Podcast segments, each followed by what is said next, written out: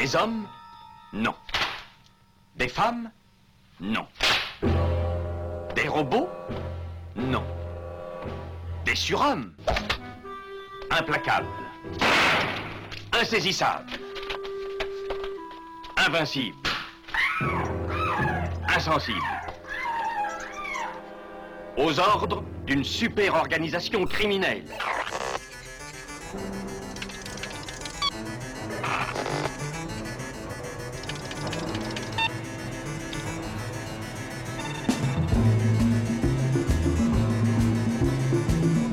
Impossible Rien n'est impossible pour... Culture prohibée. Bienvenue pour ce nouvel épisode de Culture Prohibée. Culture Prohibée, c'est l'émission hebdomadaire de la culture planète du Ciboulot animée par l'équipe des films de la Gorgone. Pour en savoir plus, rendez-vous sur le site www.lesfilmsdelagorgone.fr. Nos précédentes émissions, déjà diffusées sur cette antenne, sont disponibles sur Deezer, iTunes, PodCloud et Spotify. Culture Prohibée, c'est aussi un profil Facebook et un blog, culture-prohibée.blogspot.com. Ladies and gentlemen, the bloodiest thing that ever happened in front of a camera.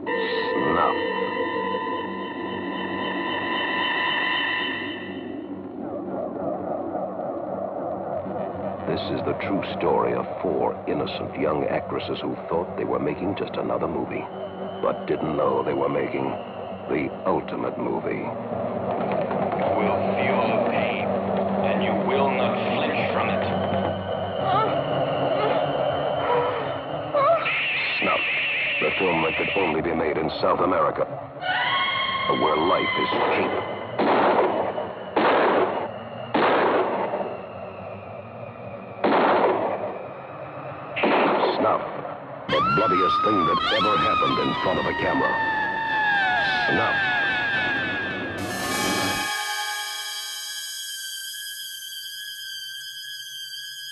Au sommaire aujourd'hui, une spéciale snuff movie avec l'ouvrage réservé à un, un public averti, on va dire, un ouvrage qui s'appelle Sanction, écrit par un certain Talion et qui traite du sujet, ouvrage qui est paru dans la collection Carnage chez Zone 52, édition, et nous irons à la rencontre de ce mystérieux Talion, auteur qui sent le soufre, et de son éditeur, le non moins mystérieux Jérémy Grima.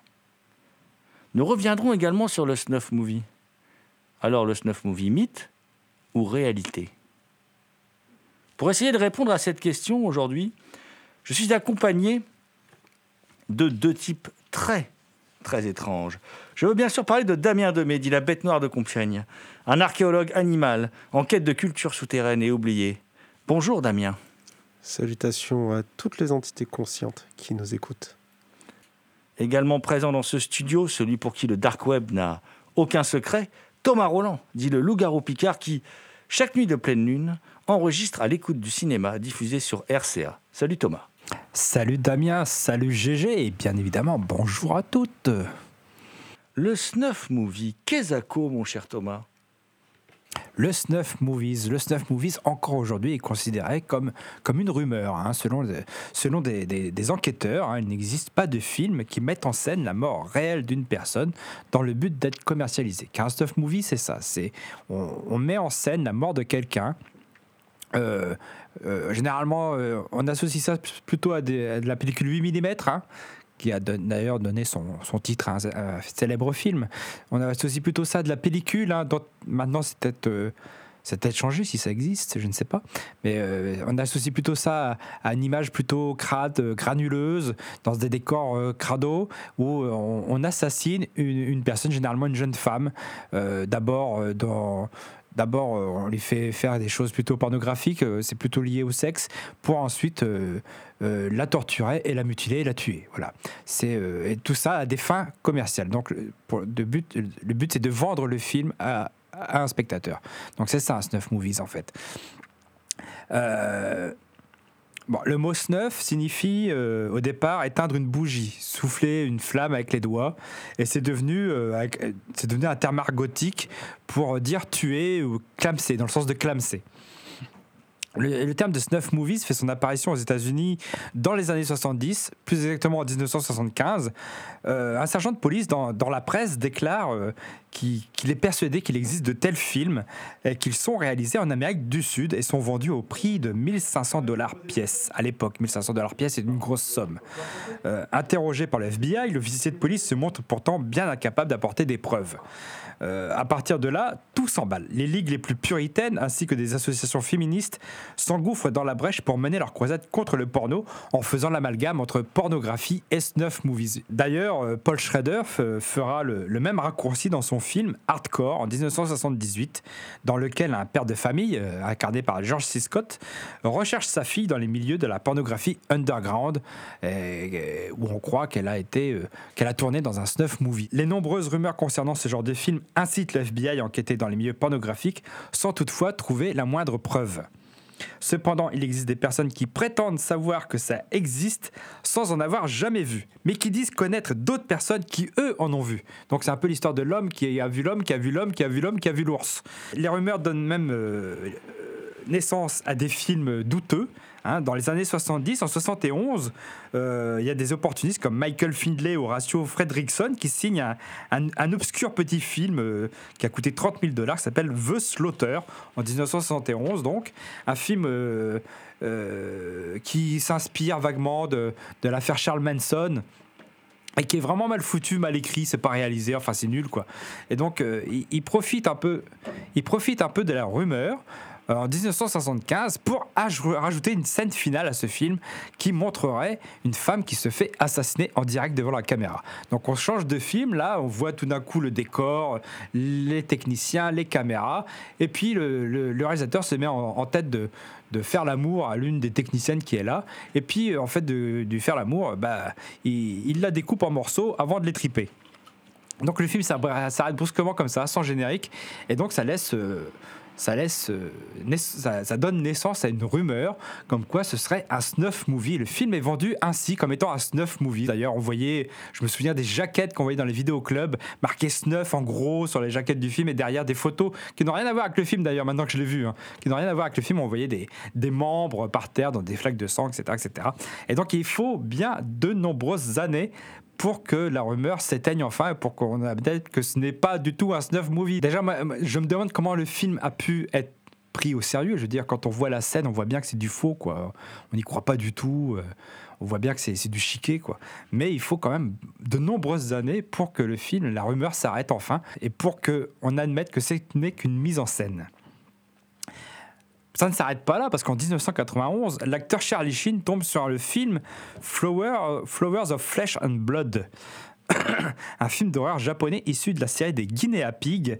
Et il pense être devant un snuff. Encore une fois, je me demande comment il fait parce que le film est découpé, si j'ose dire.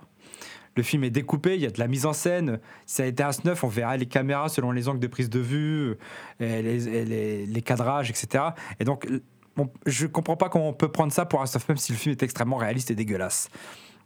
Alors longtemps aussi, ce film traînera la réputation d'avoir filmé une véritable mise à mort. Aujourd'hui encore, le terme de snuff movie fait peur, fait frissonner à l'idée que l'on puisse mettre en scène la mort de quelqu'un devant une caméra. Pourtant, Pourtant, il est tentant de penser que ça existe avec la démocratisation des appareils audiovisuels, l'accès à toutes les pornographies sur Internet et le fait que tout le monde peut filmer un accident ou une bagarre. Mais pourtant, filmer un accident, quelqu'un qui meurt devant une caméra, ce n'est pas un snuff, comme je le disais au début. Un snuff, c'est un film réalisé dans le but d'être commercialisé. Certains euh, disent que, par exemple, la, vidéo du, du fameux tueur en série, euh, enfin, pas en série, malheureusement, parce qu'il a été arrêté après son premier meurtre, mais Luca Magnotta, qui avait filmé euh, voilà, son compagnon, qu'il avait découpé en morceaux, tout ça et tout, il l'avait filmé, il l'avait mis en ligne sur Internet, parce qu'il avait un problème d'ego et qu'il voulait à tout prix euh, qu'on le connaisse. Donc ça, c'est... Je me fais un peu le naïf de service, mais donc ça, c'est pas du snuff, en fait. Ça, c'est c'est le genre de truc qu'on trouve sur le dark web, un peu comme ce que dit, euh, ce que dit Talion dans son ouvrage Sanction, ce dont parle Talion dans son ouvrage Sanction. Bah, en, fait, oui. Bon, le snuff, comme je le disais, c'est réalisé dans le but d'être commercialisé. Alors, je ne sais pas s'il a commercialisé son truc, euh, truc, mais euh, il existe des gens qui filment effectivement leurs victimes. Euh, je, fais une parenthèse, il y a euh, euh, faut le livre La mort en direct de Sarah Finger qui est publié euh, chez le Cherche Midi Éditeur. Bon, je, crois qu'il est épuisé, mais on peut encore le trouver hein, d'occasion, etc. En parle. Elle montre de nombreux exemples de tueurs en série qui ont filmé leurs victimes en train de les torturer, en train de les tuer, etc. etc. Mais ça ne rentre pas dans la définition du snuff parce qu'ils faisaient ça pour leur plaisir personnel, pour pouvoir se repasser les films après, etc. etc. C'est pas dans le but d'être commercialisé, d'entrer dans une, d'être distribué après auprès, auprès du public. Donc le snuff movie, comme je le disais, si vous voulez en savoir plus, vous pouvez lire ce livre de Sarah Finger, La mort en direct. Il y a d'autres livres euh, qui sont cités dans le livre, qui, je crois, depuis ont été traduits en français. Moi, je les ai pas lus, moi, j'ai lu que celui-là, donc euh, je vous laisse découvrir les autres références par rapport, par, en rapport avec le livre de Sarah Finger, qui est écrit en collaboration avec un certain Kevin Boissezon, hein, qui est euh, donc l'un des patrons de Artus, Artus Film. Sinon, il existe aussi des romans qui abordent le thème du snuff movie, La sirène rouge de Maurice G. Mais il y en a un qui est particulièrement corsé, qui est particulièrement noir, c'est euh, Raphaël Dernier Jour de Gregory MacDonald, qui a été adapté au cinéma. Mais l'adaptation, elle est, pas terrible. hein. Elle a été adaptée au cinéma par Johnny Depp sous le titre The Brave. Mais le roman Raphaël Dernier Jour de Gregory MacDonald, accrochez-vous.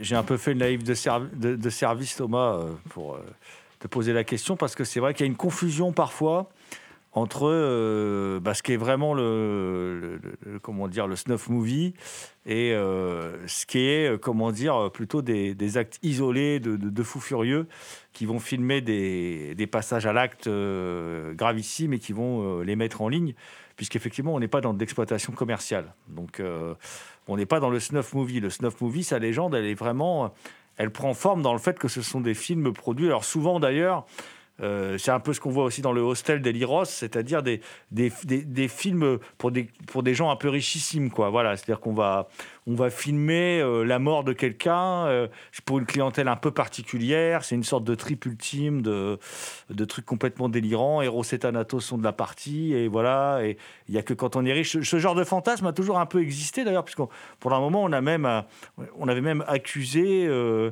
et John Huston d'être à l'origine de la, de la mort du Dahlia Noir. Avec le fait que, comment dire, la disposition du corps, le découpage, si je puis m'exprimer ainsi, de, cette pauvre victime, hein, euh, eh bien, euh, pouvait évoquer la déstructuration que pratiquait Man Ray dans son art photographique. Et puis, comme John Huston était un intellectuel, mais en même temps un, jouisseur, voilà, un intellectuel et un très grand metteur en scène aussi d'ailleurs, euh, il y avait effectivement, on se disait peut-être que ces deux-là, voilà, Elisabeth Short les a peut-être rencontrés, puisqu'elle c'était une, act- une jeune femme qui voulait devenir actrice, elle était peut-être tombée dans leur, sous leur emprise et ça s'était mal terminé, voilà, suite à un jeu, un jeu qui s'est mal passé. Donc tout- toutes ces, tout- toutes ces choses-là, dans, la culture populaire, ça a toujours un peu existé. Et effectivement, officiellement, de Snuff Movie, on n'a jamais vraiment trouvé l'existence. hein, voilà, ça n'a jamais existé. Euh, après, euh, juste en petit complément à ce que tu disais, Thomas, euh, le fameux Snuff, moi que j'ai vu à l'époque de la VHS, hein, voilà, où on s'attendait. Voilà, le, final est quand même. euh, À l'époque, ça nous avait quand même pas mal impressionné. hein, le, plan rajouté à la fin, là, avec euh, les tripes à l'air et tout ça, ça nous avait quand même plutôt impressionné. Mais si vous voulez voir des scènes véritablement de snuff, euh, vous allez plutôt voir de la torture animale, par contre, dans, des cannibales holocaustes, des choses comme ça. Là, on est vraiment sur des trucs vraiment peu ragoûtants quand même, hein, qu'on ne ferait plus, heureusement, aujourd'hui. Euh, on s'en prendrait plus aux animaux comme ça, mais à l'époque, on ne se posait pas la question quand on tournait, quand on tournait les films. Et, euh, donc, euh, euh, ce film-là, il est aussi fait avec Roberta Findlay. C'est Michael et Roberta Findlay, c'est un couple. Et ils ont beaucoup donné dans le bis. Ils ont à peu près fait tout ce qui, pouvait se faire en bis, tout ce qui pouvait ramasser de l'argent. Voilà. Donc, ils ont donné dans tous les genres, du moment qu'on pouvait rentrer un peu de pognon. voilà. Donc, hop, il y a une légende urbaine qui arrive, le snuff. Et ben, on va faire un. On va, on, va, on, va, essayer de provoquer un buzz en faisant un snuff, et je suis d'accord avec toi, c'est ultra découpé, tout ça. On voit bien que c'est pas. euh, voilà. Et l'histoire de Guinée à pic, bon, bah, Charlie Sheen, on le connaît un peu. Hein, euh, euh, je sais pas quelle substance il avait pris le jour où il a vu, où il a bu, où il a, où il a bu d'ailleurs, lapsus révélateur. Euh, on rappelle quand même qu'il avait un, un show rien qu'à lui qui cartonnait aux États-Unis, mais qu'à cause de ses multiples problèmes de dépendance, euh, ils l'ont jarté quoi. C'est un peu euh, comme Yann Michael Vincent avec Supercopter quoi. C'est-à-dire on a tué la poule aux œufs d'or. Ils ont essayé de continuer la série avec, je crois que c'est Ashton Kutcher, je crois un truc comme ça, mais ça, ça a pas fonctionné parce que une série qui s'appelle Mon oncle Charlie sans Charlie, c'est plus pareil quoi. Voilà. Donc euh, du coup, euh, il a quand même flingué sa carrière. Bon bah là, je- là bon, c'est vrai, c'est le deuxième volet des, euh, des- c'est une série de courts métrages en fait, les Guinée à pic, c'est le deuxième volet. Personnellement, je trouve qu'en plus, au niveau cinéma, c'est totalement inintéressant. Les Guinée à pic, c'est vraiment pas quelque chose qui me qui m'interpelle beaucoup. Euh, même si ça faisait son petit effet au moment où c'est sorti. Il y, a- un film quand même, moi, qui je trouve euh, est assez, euh, comment dire, prémonitoire. Très, très, très intéressant parce qu'en fin de compte, en parlant de Snuff, il annonce la télé-réalité et tout ce qui va advenir dans les, dans, les années qui vont, qui, vont succéder au film. C'est Vidéodrome de Cronenberg, qui est un film de 83 où James Wood dirige une chaîne de télé, en fait, spécialisée dans la pornographie et la violence. Et euh, une nuit, un de ses employés, en fait, arrive à capter une émission brésilienne euh, dans laquelle on diffuse des scènes de meurtre, quoi. Et lui, il décide de, de partir à, la recherche de ces images, d'où elles viennent, euh, voilà, comment se les procurer, voilà. Et ça devient une sorte de quête existentielle. Il y a, la magnifique Deborah Harry aussi dans le film. Ça devient une sorte de quête existentielle, une véritable plongée aux, aux enfers. Euh, on est aussi dans le body horror, comme on dit aujourd'hui, hein, voilà, euh, avec des scènes vraiment traumatisantes. Film qui a pas mal désarçonné la critique, comme souvent les films de Cronenberg d'ailleurs. hein, quand ils sortent, ils font souvent. La critique les regarde souvent d'une étrange manière. hein, et puis avec le temps, c'est un film, moi, qui je trouve est devenu euh, vraiment passionnant, quoi. Euh, il est toujours aussi malaisant, il est toujours aussi fort et euh, il traite toujours de la question avec une grande intelligence parce qu'il y a une question des rapports entre, aussi entre l'Occident et les pays du Sud. Enfin, il y a plein de choses. C'est très très fort, c'est Cronenberg, quoi. Voilà. Et puis il y a ce rapport au corps qui est toujours, euh, toujours très fort chez, Cronenberg. Toi, tu voulais nous parler aussi d'un Damien, d'un film qui est un film français d'ailleurs, qui, est assez peu connu, qui est assez peu connu, qui est un, un film qui s'appelle euh, Making of, qui est un film de 2012 de Cédric Dupuis. La particularité de Making of, autre qu'être d'être un film français, c'est le mélange à travers euh, son style, de son horreur, de son humour noir et de ce côté euh, fun footage, chose à laquelle je n'étais pas encore habitué et que j'ai très peu aimé. Et donc le film raconte l'histoire de Cédric Dupuis qui quitte tout pour devenir un réalisateur euh, très ambitieux, sa première action étant l'achat de la caméra, qui lui permet de tout filmer. Seulement, euh, pendant les différentes scènes qu'il commence à filmer, la pleine performance de ses amis l'agace, il bafoue un peu ce que lui croit être son véritable chef-d'œuvre, il bafoue son rêve, et c'est en s'appuyant sur l'idée d'un de ses amis que finalement, si le film ne marche pas, le making-of qu'il a commencé à perdre peut devenir le film, qui se lance dans le massacre de son entourage, qui suit, enfin, qui suit constamment le même chemin, c'est-à-dire il tue, suivi d'un sévice sexuel. Le film euh, est intéressant. euh, Déjà, il récupère les codes du found footage. Autre le fait qu'il filme avec la caméra, il y a ce côté, le réalisateur porte le même nom que le personnage euh, Mais de plus, il y a cette volonté de briser constamment le quatrième mur, ce qui est important parce qu'il y a une nuance assez sensible, c'est-à-dire qu'il ne parle pas vraiment à la caméra, mais il parle plus au spectateur, euh, contrairement à ce que font trop de found footage. Et ça participe indirectement au locuteur à participer finalement à l'action. C'est un film qui est très ingénieux dans son ensemble et qui est un de mes found footage préférés.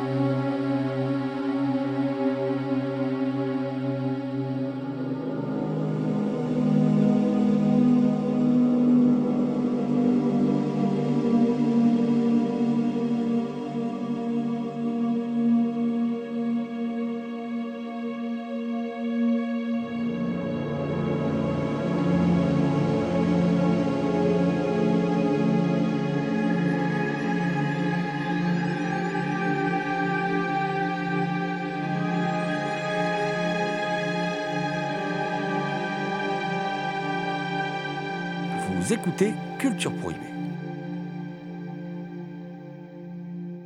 Je voulais parler, Damien, aussi d'un autre film théorique sur le snuff movie.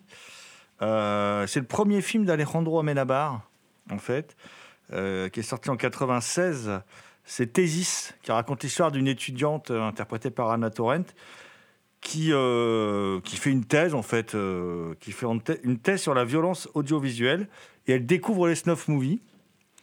Et euh, elle découvre d'ailleurs qu'ils sont réalisés pas très loin de chez elle. le film est vraiment effrayant. Il y a une montée en tension qui est, assez effrayante. Euh, et euh, moi, je trouve que ce film, si je l'ai choisi, c'est. Alors, déjà, c'est un très bon film. Voilà. Amenabar, c'est quand même un très bon réalisateur, en fait, globalement. hein. si on, fait, regarde sa carrière, il a quand même fait beaucoup de très bons films. Euh, il est un peu oublié. Souvent, on parle des grands euh, d'Espagne, euh, en particulier dans le fantastique, et on oublie Amenabar, qui a débuté quand même par deux films, deux films autour de l'horreur et du fantastique très très intéressants. Et puis après, il a été faire les autres aux États-Unis, qui est aussi un film très intéressant, hein, qui, est, un bon film. hein. Et quand il fait ce film-là, qui est son premier film, moi, ce que je trouve très intelligent, c'est que le film démarre et cette étudiante, elle, assiste d'abord à un suicide dans le métro. Voilà. Et- et- on sent tout de suite qu'il y a un truc qui cloche chez elle, quoi. Enfin, qui cloche. Pas spécialement chez elle, d'ailleurs, mais qui cloche. On sent qu'elle n'est pas totalement révulsée par ce qu'elle a vu. Il y a une certaine attirance. Et quand elle découvre dans le travail de sa thèse ces snuff movies, elle a envie d'en savoir plus. Elle n'est pas obligée, mais elle a quand même envie d'en savoir plus. Et parce qu'en fait, chez elle, il y a ce mélange de répulsion et de fascination qui, en fait, est propre à tout être humain. C'est ça que je trouve très fort dans ce film. En dehors de, de- l'élégance de sa mise en scène, euh, de, de- très beaux plans travaillés, de, cette manière de superposer les images crades de la vidéo. euh, qu'à l'époque, on est plutôt sur du HI8 avec euh, des, avec euh, une, comment dire une, une image plus clean qui est celle de la, voire même surexposée par instant, qui est celle du quotidien de, de- cette jeune femme. Et, euh, et puis l'enquête, l'enquête, elle est vraiment, on est accro quoi à cette enquête. Et, et, puis cette manière de détourner la violence aussi en utilisant les, par exemple les images infrarouges. Enfin, il, est très malin, il est très fin, Amenabar, mais pas malin au mauvais sens du terme. hein. Mais, mais, mais le vrai tour de force de, de- ce film, qui est un film comportementaliste, hein, puisqu'en fin de compte, on a très peu, très d'infos sur l'héroïne. En le revoyant, je me suis dit, mais en fait, on n'a quasiment pas d'infos sur elle. On connaît pas son passif, on sait pas qui elle est réellement, tout ça, voilà. Et euh, le vrai tour de force, euh, c'est en fait de nous confronter face à nos propres démons à nous, Euh, parce que oui, si le snuff existait, quelle serait notre réaction en fin de compte? Parce que le, par exemple, je parlais tout à l'heure du meurtre de Luca Magnotta qui a filmé son meurtre, qui l'a mis sur Internet. On a bien vu la vague de téléchargement de la vidéo qui a suivi. Et qu'est-ce qui peut fasciner les gens dans ces images qui sont une vraie mise à mort? C'est horrible en fait, quoi. C'est c'est pas du cinéma, quoi. Voilà, c'est une horreur. Et euh, le film questionne là-dessus, et je trouve ça euh, très très intéressant et très bien vu en fait de la part du, du metteur en scène, puisque c'est aussi une manière d'interroger le cinéma. Euh, alors peut-être moins profond que ça, Thomas, mais euh, 8 mm questionne aussi là-dessus sur ce rapport, euh, ce rapport à l'image, euh, alors qui n'est pas de la vidéo pour le coup, parce que c'est du 8 mm, c'est dans le titre. Non, 8 mm, le, stuff movie, c'est plus un moyen dans le film plutôt qu'un qu'un but en fait.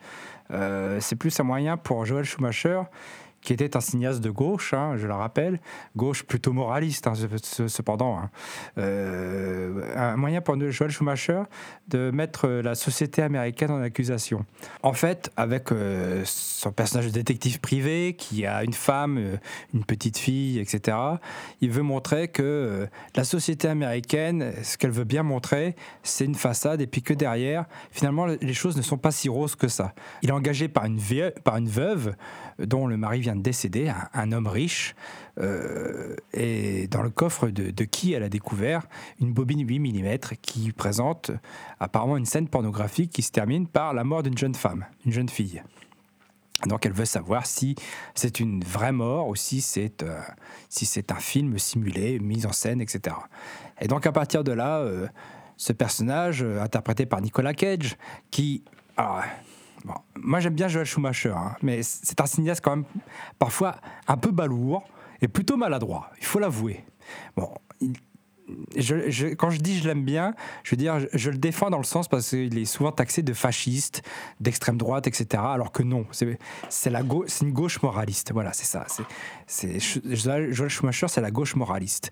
Et là, il veut montrer que la société américaine, euh, bah. Euh, Derrière, c'est pas si beau que ça. Par exemple, son personnage, eh bien, il fume en cachette, ce qui est quand même pas léger comme, euh, comme détail, quoi, pour montrer que tout, les- tout n'est pas bien. Et puis, il va, euh, il va enquêter dans les milieux porno un- underground. Donc, on a une descente un peu poisseuse, hein, euh, dans les descentes, euh, dans, les milieux porno un- underground. Et là, il va, avec, cette histoire de, de snuff movies, en fait, ce personnage, cet homme riche, s'est acheté un snuff movies parce qu'il il pouvait le faire à travers cette histoire, il veut montrer que la société américaine, qui met en avant la religion, la famille, où les gens sont parfois euh, pleins aux as, etc., bah, ne sont pas, si, ne sont pas si, si beaux que ça. Et notamment avec ce personnage de tueur qui prend plaisir à tuer, qui prend plaisir à, torturer des femmes, qui vient d'une famille plutôt bigote. Et lui dit, euh, moi j'aime ça, je fais ça parce que j'aime ça. Et donc il veut montrer que les choses ne sont pas si roses que ça. C'est un film plutôt maladroit, qu'on a plutôt euh, un peu mis trop facilement dans le, film d'auto-justice, etc.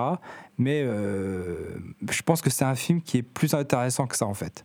Et vous nous connaissez, hein, Damien, euh, Thomas et moi, on, nous on mouille le maillot quoi. On n'est pas, on va pas se contenter de parler de, cinéma, de, de, snuff movie comme ça, et puis hop on remballe, l'émission est terminée. Non, nous on est allé à la rencontre, à la rencontre d'un certain Talion. C'est un pseudonyme. hein, Peut-être qu'un jour on saura qui c'est, mais pour l'instant il arrive à conserver son, identité secrète. Euh, on est allé à la rencontre d'un certain Talion. euh, qui a publié un livre sur le sujet des, voilà, des, vidéos de mise à mort qu'on peut trouver sur le, sur le dark web, hein, voilà, euh, sur le snuff movie, mythe, réalité. Est-ce qu'il y a vraiment un business, un business du net autour du snuff movie Voilà, est-ce que et, qui produit ce genre de vidéos Qui fait cela? Voilà, voilà, ça donne un livre un livre, comment dire, dans la grande tradition des livres de la défunte collection Gore. Euh, là, ça, inaugure, euh, ça inaugure une nouvelle collection qui est publiée par, euh, par Zone 52 Édition, euh, collection qui s'appelle Carnage, avec un K, attention. Et donc, Talion a écrit un livre qui s'appelle Sanction. Et mon cher Thomas, nous sommes allés à la rencontre de ce fameux, de ce fameux, comment dire, Talion. Et donc tout de suite, Talion, au micro de Culture Prohibée.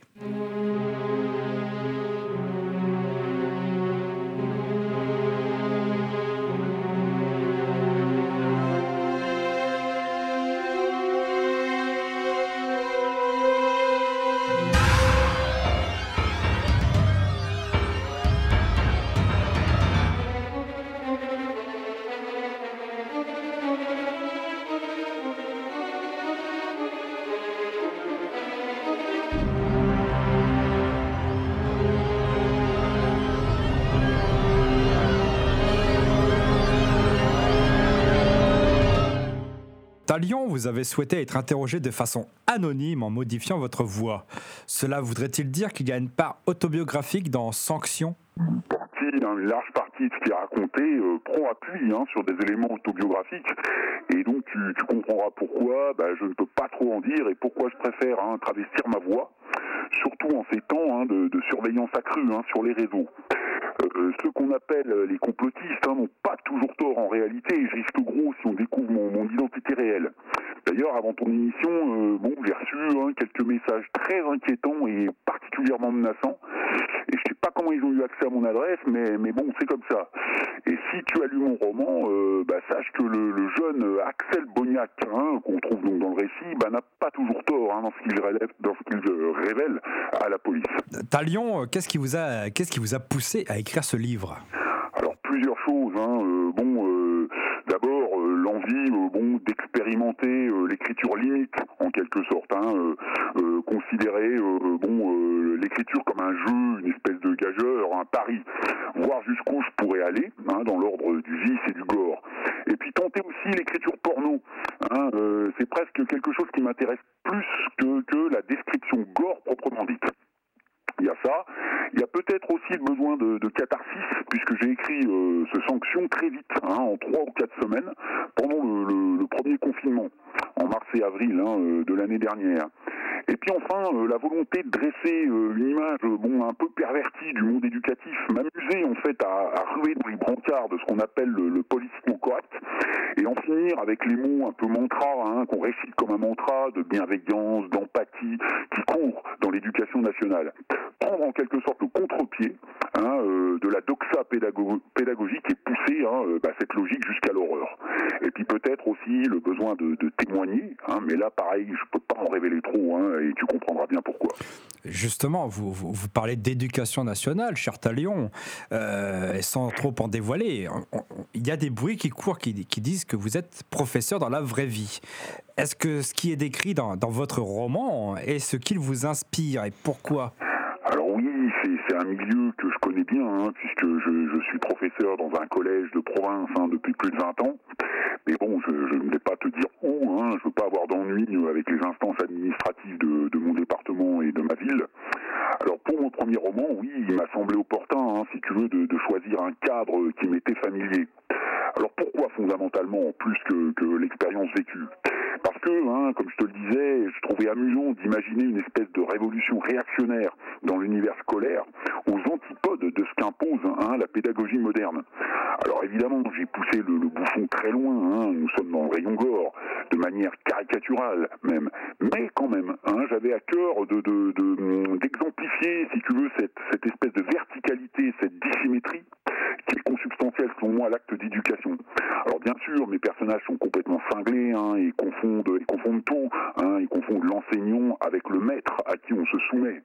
N'empêche que je voulais appuyer là où ça fait mal actuellement, hein, la crise de l'autorité, la libération anarchique de la parole dans l'espace de la classe, euh, l'horizontalité des rapports hein, entre élèves et profs, ce dont souffrent en fait pas mal d'enseignants. Hein, alors en silence bien sûr, hein, parce qu'il faut pas trop, faudrait pas passer pour un salaud de réac, et ce qui parasite selon moi la, transmission des savoirs. Ceci dit, bon, euh, le, le bouquin, c'est pas un essai euh, politico-pédagogique ou sociologique, et je souhaitais surtout m'amuser, dépasser les limites et, et proposer une image inversée en fait des représentations communes que se fait, qu'on se fait euh, du monde, du monde enseignant, hein, généralement vu comme tout en bienveillance et en positivité, euh, comme je te le disais euh, précédemment. Le livre s'inscrit dans un, dans un registre de genre, avec son lot de péripéties pas forcément vraisemblables, mais pourtant il y a des détails assez réalistes sur la typification des personnages. Avez-vous rencontré des personnalités ou mené une enquête? Bien sûr, bien sûr, chaque personnage est inspiré d'un modèle, hein, tout ce qu'il y a de plus vrai. C'est presque un roman à clé, hein, en ce sens. Alors, quant aux personnages qui ont inspiré ce, couple de criminels, hein, sans ne, rien dévoiler, je peux pas trop en dire, car là, pour le coup, je risquerais gros. Ce sont des amis et des gens avec qui je suis en contact. Alors, moins depuis la parution du roman, car on doit prendre nos précautions. Et là, déjà, j'en dis trop, et d'ailleurs, j'espère que vous couperez ça au montage.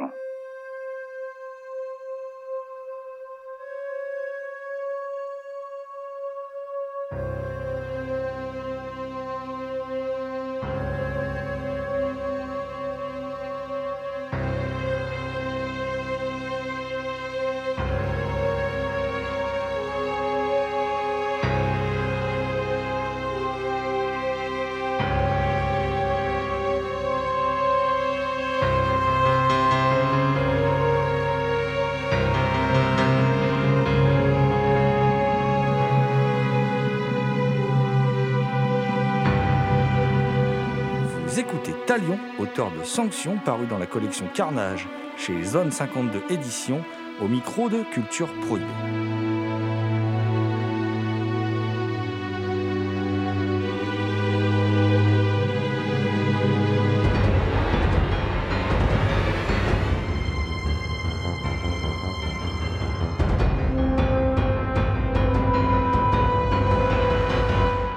Connaissance avez-vous du dark web? L'avez-vous déjà visité, vous ou des proches? Comment vous êtes-vous renseigné sur ce sujet? Ah, sujet brûlant. Certaines personnes œuvrant hein, sur le dark web, euh, tout du moins consommateurs hein, de, documents euh, largement interdits. Mais là encore, je peux pas trop en dire. hein, leur sécurité serait pas vraiment assurée, ne serait plus assurée. Mais oui, tout est fondé sur des témoignages de, première main. Et j'ai même pu me procurer quelques documents vidéo dont je préfère ne pas parler, parce que quand j'y repense, bah, ça me réveille encore la nuit et euh, ils sont définitivement inscrits au fond de mon cortex. Inutile de dire qu'ils sont à la source de quelques descriptions hein, dans mon roman, bien évidemment. Ah, Justement, euh, Talion, vous, vous semblez très au fait des, des snuff movies. Euh, que pouvez-vous nous dire sur l'existence supposée de ces films? Eh, En avez-vous déjà vu? Bien sûr qu'ils existent, bien sûr qu'ils existent. Hein, J'en ai quelques-uns chez moi, mais que je garde précieusement cachés. Je voudrais surtout pas que ma femme ou mon fils tombent dessus. Alors oui, on a fait croire hein, que tous ces films scandaleux, alors comme le fameux Snuff hein, des années 70, euh, Guinea Pig, et même certains segments de Face à la mort, ou euh, la fameuse séquence dans, Black Emmanuel en Amérique de Joe D'Amato, eh bien on a fait croire que c'était des fakes, des faux. Tu parles. J'ai bien sûr toutes les preuves que ça fait réel. Et j'ai même quelques plans coupés de ces films avec le making-of. Alors il faut avoir les bons réseaux, dira-t-on, et connaître des gens comme les granites, hein, les lecteurs de sanctions comprendront. Le livre regorge de descriptions anatomiques précises. Cela provient-il d'une certaine expérience personnelle ou de l'étude d'ouvrages spécialisés? Ah, oui, j'ai pu aider hein, euh, quelques amis à se débarrasser de corps un peu encombrants après, après filmage, après réalisation. Et puis j'ai la chance d'avoir un fils faisant des études de médecine et qui dernièrement faisait l'un de ses stages en médecine légale. Donc euh, l'anatomie et la thanatologie, hein, bah, ça le connaît un peu. Et c'était donc une source d'information de première main, si j'ose dire. Il a même pu dérober quelques morceaux de foie hein, à sa morgue et les convoyer jusque chez moi. Alors j'avais euh, alors tout le loisir de les étudier de parfaire mes descriptions. Évidemment, ça embaumait un peu dans ma maison, mais ma femme et moi, euh, bah, on a vidé quelques bombes de sambon hein, pour masquer euh, les mauvaises odeurs. Mais oui, bien sûr, hein, les informations étaient de première main. À la lecture de Sanctions, plus particulièrement de la fin, impossible de ne pas penser à La Sirène Rouge, mais surtout aux Racines du Mal, deux romans signés Maurice G. Dantec. Est-ce une simple influence ou cela est basé sur des informations que vous auriez? Alors, euh, à ma grande honte, je n'ai pas lu hein, ces deux romans de, mais je sais effectivement qu'ils abordent le sujet, alors notamment La Sirène Rouge, hein, son, premier roman, je crois, hein, dans lequel il semble dresser une typologie du snuff, hein, euh, soit des productions luxueuses, donc destinées à des clients, euh, à des clients argentés, ou des reportages de guerre vendus ensuite sous le manteau. Mais je n'ai pas eu besoin de Dantec, si j'ose dire, personnage que j'apprécie euh, par ailleurs, pour me renseigner sur le sujet. Mes sources étaient encore plus fiables que cela, si je puis dire. Le cinéma en général est très présent dans, le roman, en particulier le, cinéma bis italien. N'avez-vous n'avez-vous pas peur, avec vos deux personnages de tortionnaires, de donner raison à différents courants de pensée qui amalgament cinéma de genre et passage à l'acte? Oh non, non, je m'amuse justement avec cette idée et j'essaie de pousser cette logique, en fait la logique euh, des, contempteurs de ce genre de film, hein, jusqu'à l'absurde, qu'on ne peut y croire. En fait, je prends le haut pied de la lettre les arguments de ceux qui ont pu organiser alors ce qu'on a appelé cette panique morale, notamment dans les années 80, notamment en Angleterre. J'adopte là le point de vue des contempteurs de cinéma pour les tourner en ridicule. Mais mon idée, en fait, c'était aussi de rendre euh, au cinéma que j'aime, donc au cinéma bis italien, à ce genre de, film, euh, son caractère un peu dangereux, offensif, sulfureux, pour le sortir un peu de, cette culture, euh, comment dirais-je, de cette culture YouTube, de cette culture un peu geek, où on tourne tout objet culturel en dérision, en produit de consommation courante, et où on vide en fait l'objet de toute la substance, de toute la sève, selon moi. Euh, bah, dans, mon, livre, hein, euh, des films comme Cannibal Holocaust ou Blue Holocaust euh, retrouvent un peu, je- j'espère, cette saveur diabolique et scandaleuse qu'ils avaient perdue à force d'être commentés, à force de gloses et de blagues un peu potaches autour. Voilà, je voulais redonner un petit peu euh, leur côté dangereux euh, à tous ces films. Vous, voulez dire, euh, Talion, que bien loin de ce qu'on appelle aujourd'hui la, pop culture, euh, le cinéma, euh, comme on dit de genre, d'ailleurs désormais, plutôt que cinéma bis, vous voyez comme quoi les termes évoluent et veulent dire des choses, était subversif? Oui, j'en suis convaincu. hein, euh, bon, euh, il n'y a qu'à voir, bon, il n'y a qu'à voir la, réaction euh, que ça a pu provoquer justement. Alors dans certains pays, hein, c'est vrai, qui n'ont peut-être pas la même culture, la culture latine de chez nous, mais si on observe la réaction, bon, politique, hein, voilà, certaines contrées, je pense notamment à l'Angleterre avec les vidéos nasties, je, reste persuadé qu'il y avait une espèce de force subversive, oui, euh, voilà, euh, qui transparaissait dans les films. J'en suis convaincu. Et cette force a été un peu perdue parce que évidemment on est abreuvé d'images, euh, bon, qui sont bien plus terribles que ce qui, avait été filmé. Bon, une espèce de flot continu comme ça de, documents, de, de, de, de faits divers qui sont aujourd'hui filmés. Bon, et donc tout ça c'est un peu perdu. Mais oui, j'estime qu'il y avait cette force. Ouais. Le mystérieux Talion va-t-il encore sévir dans un futur proche? Oui, bien sûr. Sans trop en dire, hein, euh, je suis déjà sur un deuxième roman euh, qui, pour le coup, là, sera pleinement inscrit dans un genre euh, qui m'est très cher et dans un décor qui l'est encore plus. hein, alors, ce sera moins radical, encore que plus ambitieux, hein, si j'ose le mot, et très italianisant. Très années 80 aussi, mais alors dans sa face la plus noire et la plus déprimante. hein, pas du tout les années 80 euh, à la Stranger Things, hein, si tu vois ce que je veux dire, ni à la Goonies. Pas du, du 80s 2.0, hein, si, si, si tu comprends le sens de cette expression. Hein, ça, c'est vraiment l'horreur pour moi. Et évidemment, ce encore très érotique, très sanglant. hein, et euh, ça se passera dans la belle ville, euh, la più bella città de Florence. Alors, cher Talion, si Interpol ne vous a pas interpellé d'ici là, nous avons hâte de lire votre, votre prochain opus, votre prochain roman, euh, euh, qui nous, euh, pour lequel vous nous avez donné l'eau à la bouche. Eh bien, merci beaucoup. Oui, ben, j'espère que ça vous plaira. hein. Et puis, mais bon, je croise les doigts. J'espère qu'après cette interview, effectivement, rien ne rien n'arrivera de, de fâcheux. hein, et j'espère encore pouvoir vous parler.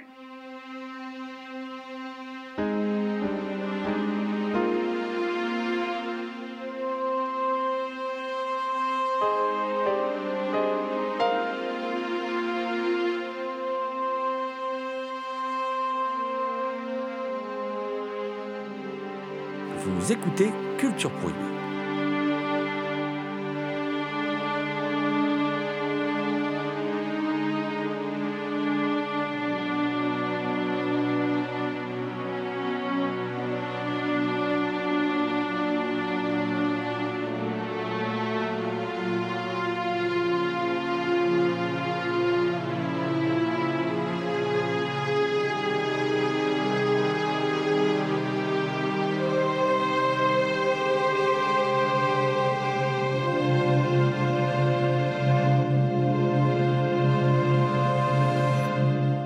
Thomas, au, risque euh, de perdre la vie, tu t'es aventuré dans l'antre de, Talion, comme on a pu l'entendre, hein, même si les voix étaient un peu déformées, un peu détournées comme ça, parce que voilà, il faut masquer les identités de, de chacun. hein. J'espère que tu n'auras pas d'ennui, mon cher Thomas. Euh, et bon, euh, on a aussi été rencontrer l'éditeur de, ce Talion, parce que il ne pourrait pas propager Talion sa sainte parole, euh, si j'ose m'exprimer ainsi, sans le soutien d'un éditeur, Zone 52 Éditions en l'occurrence. Euh, et cet éditeur, donc, qui tient la maison Zone 52 Éditions, c'est Jérémy Grima. Jérémy Grima, qui n'a pas, c'est pas un pseudo, c'est son, son vrai nom. Il n'a peur de rien, il n'a peur de rien.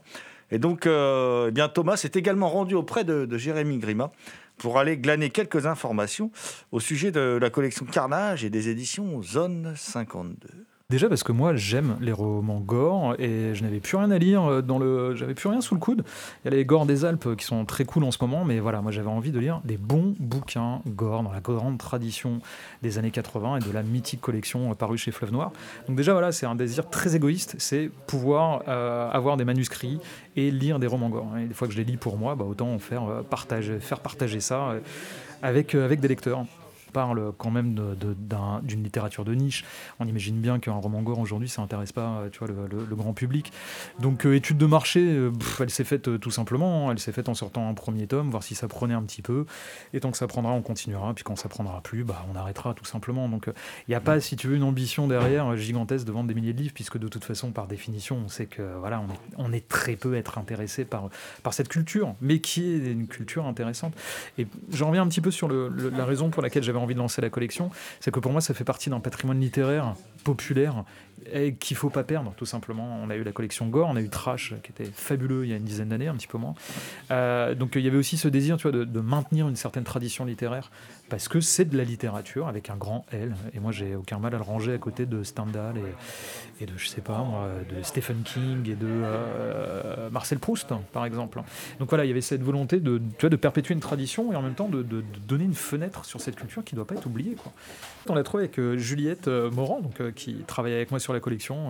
On, on- on était à un salon du livre, tous les deux, on était exposants.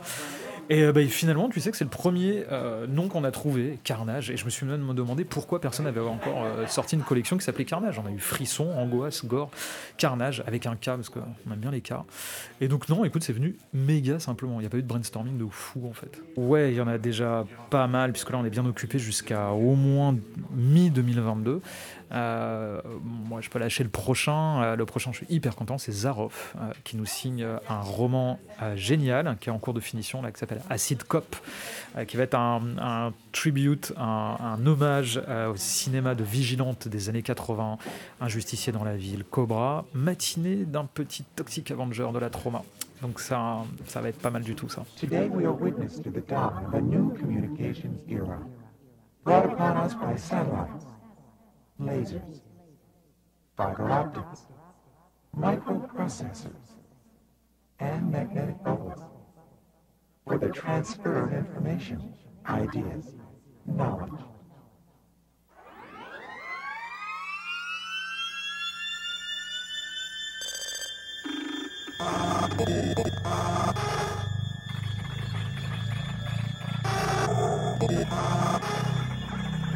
C'était